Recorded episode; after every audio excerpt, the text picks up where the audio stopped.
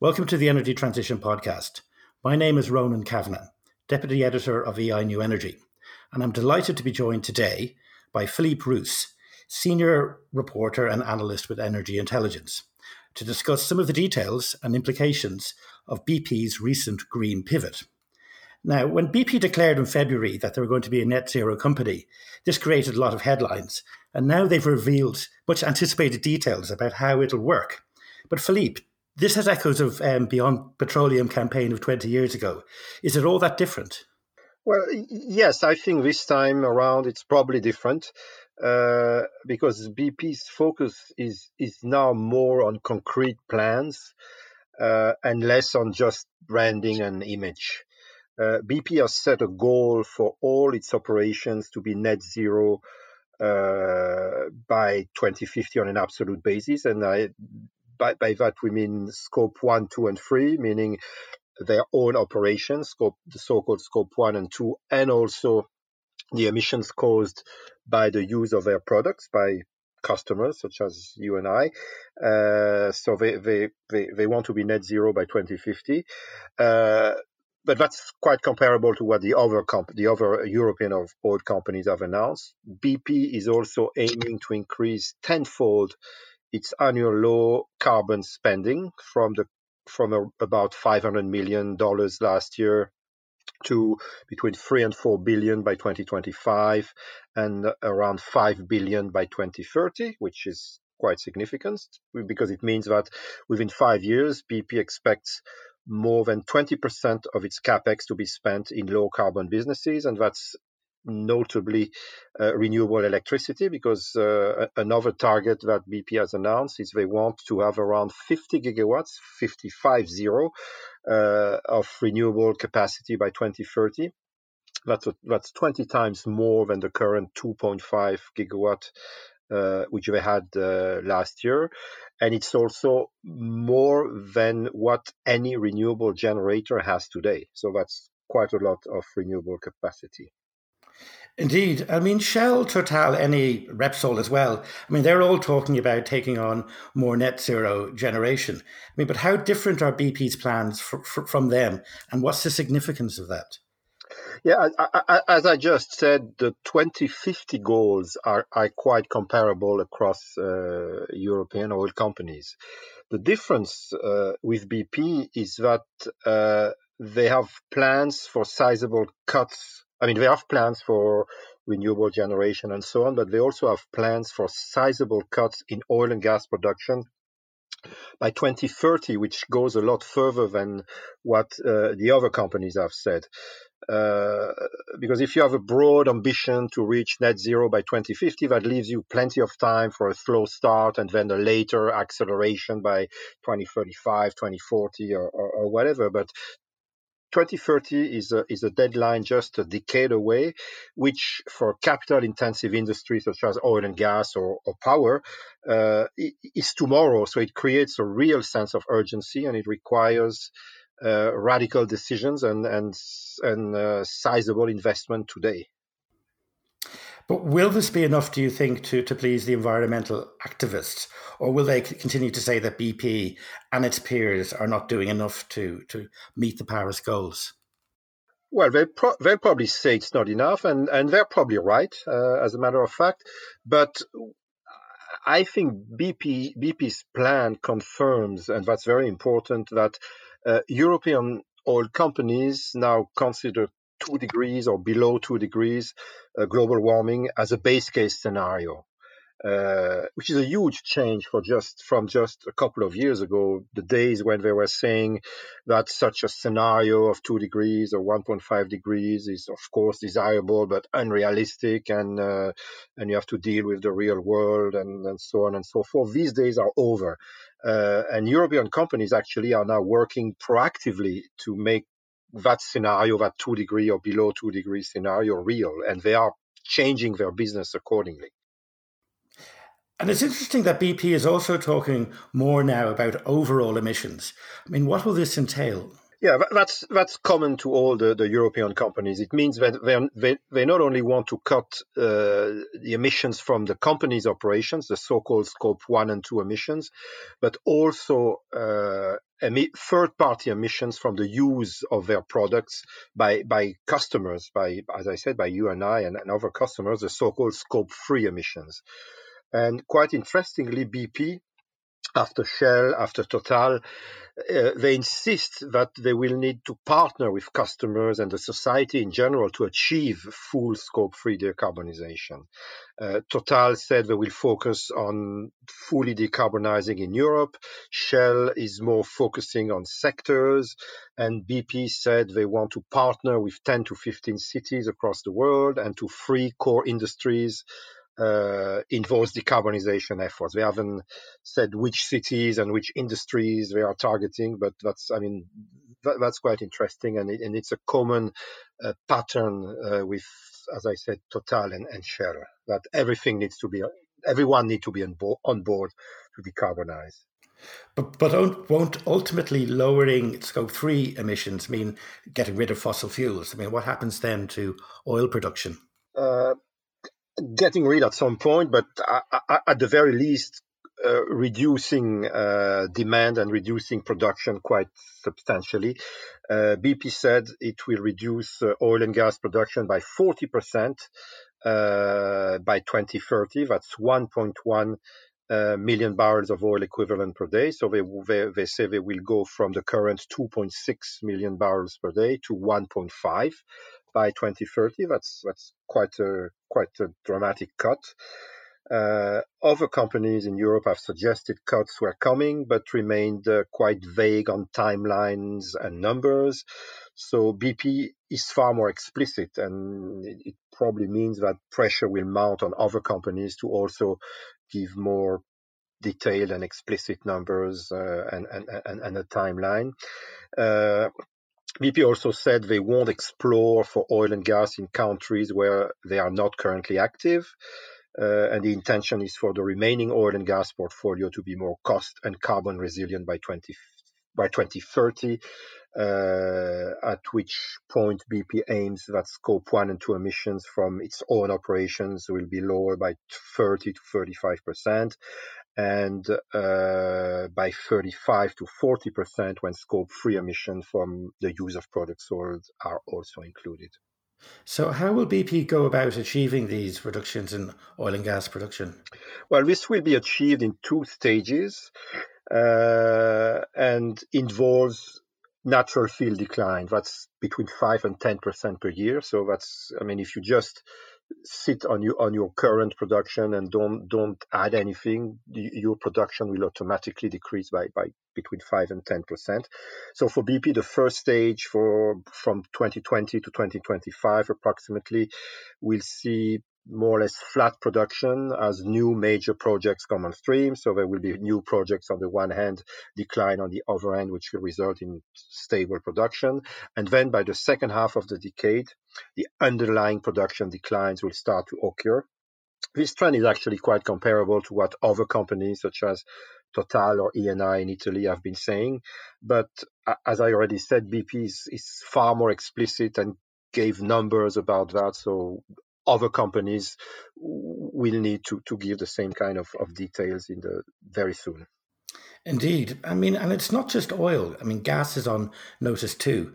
So, what does this mean for this often touted coming age of gas? Well, for now, European oil companies still expect to grow or at least to maintain their gas production over the next two to three decades. So, that's quite different from the sharp decline they're expecting for their, for their oil production but they also seem less convinced that gas is a so-called destination fuel that which means that they just a couple of years ago they were expecting a, a, a coming age of gas uh, that will probably never happen. Natural gas probably has a, a, role and a substantial role to play in in sectors such as intermittency management in the power sector or in uh, fueling heavy vehicles in transport, whether it's heavy trucks or ships, but it's it will not be the the dominant fuel of the future. And, and I, it reminds me of what people were thinking or saying about nuclear energy in the 70s or 1970s or 1980s,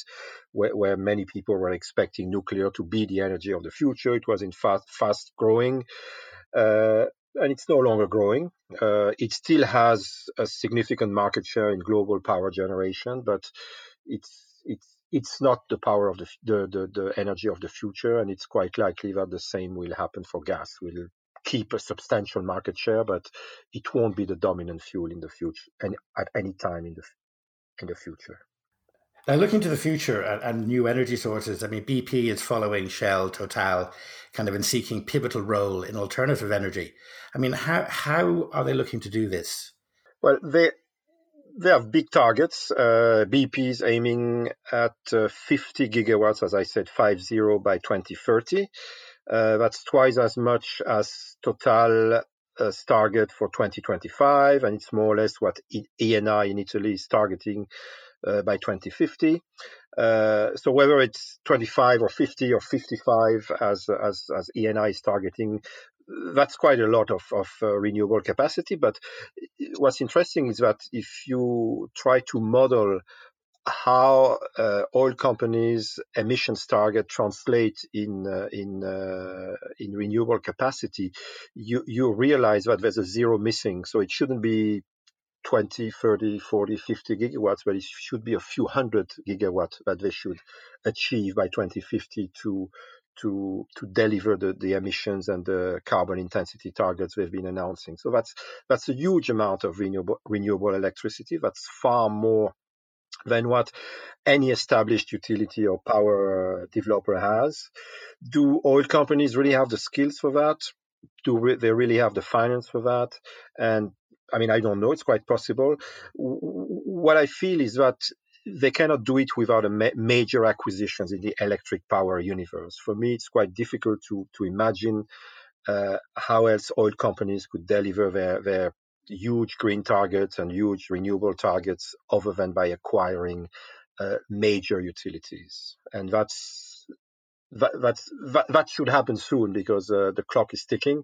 Uh, oil companies are very rich, are still very rich, but it might not last uh, that long with uh, declining oil production, with permanently low uh, oil prices. So so so now, I mean, when I say now, the next five years or so is the time for them to take uh, dramatic decisions. Indeed, and I mean, all of these changes are going to make BP kind of.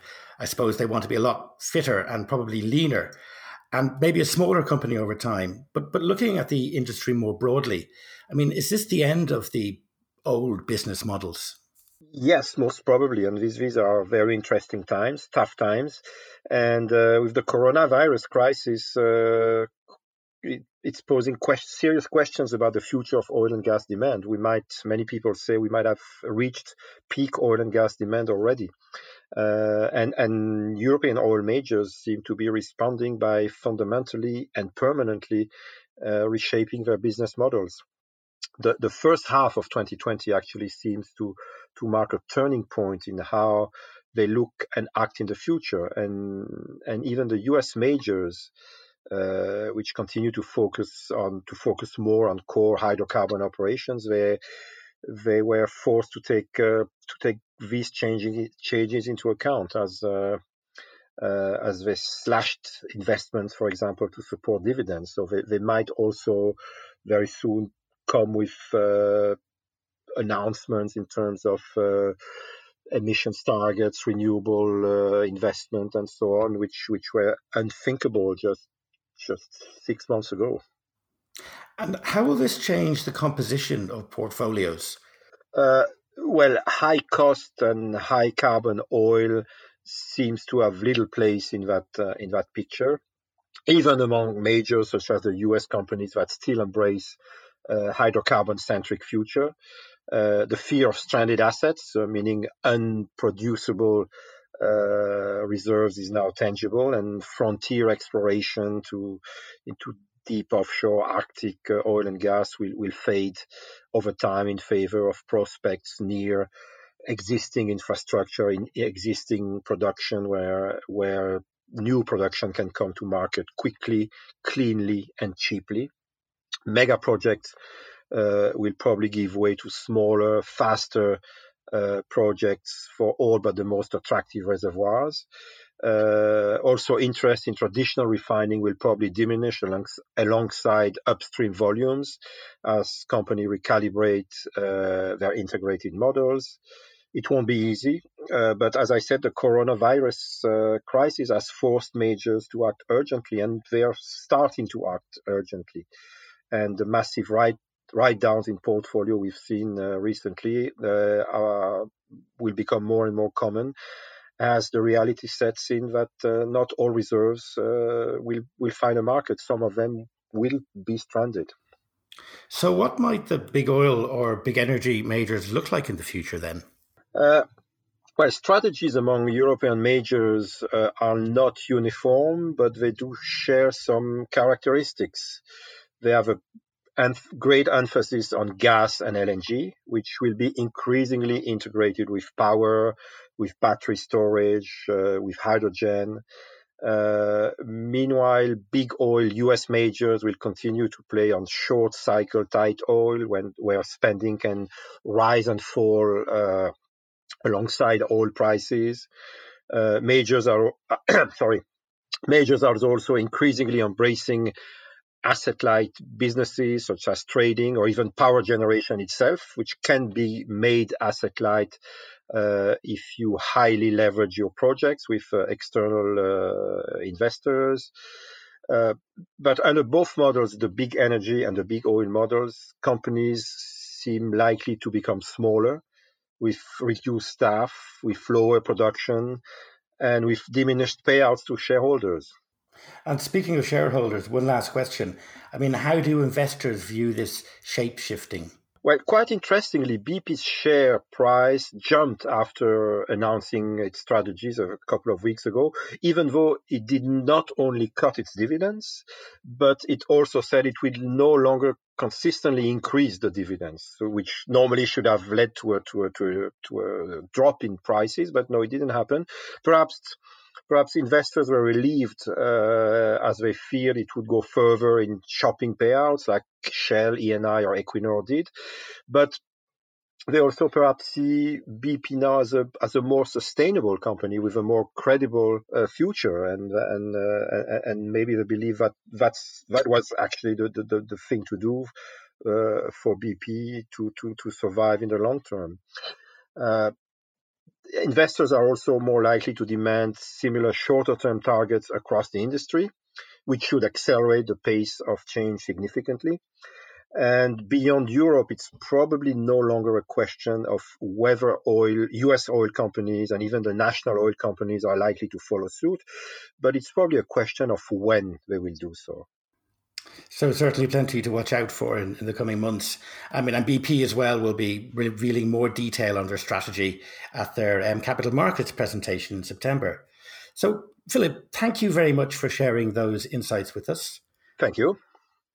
And thank you to everyone who listened to us today. And I hope you'll join us again for our next Energy Transition podcast.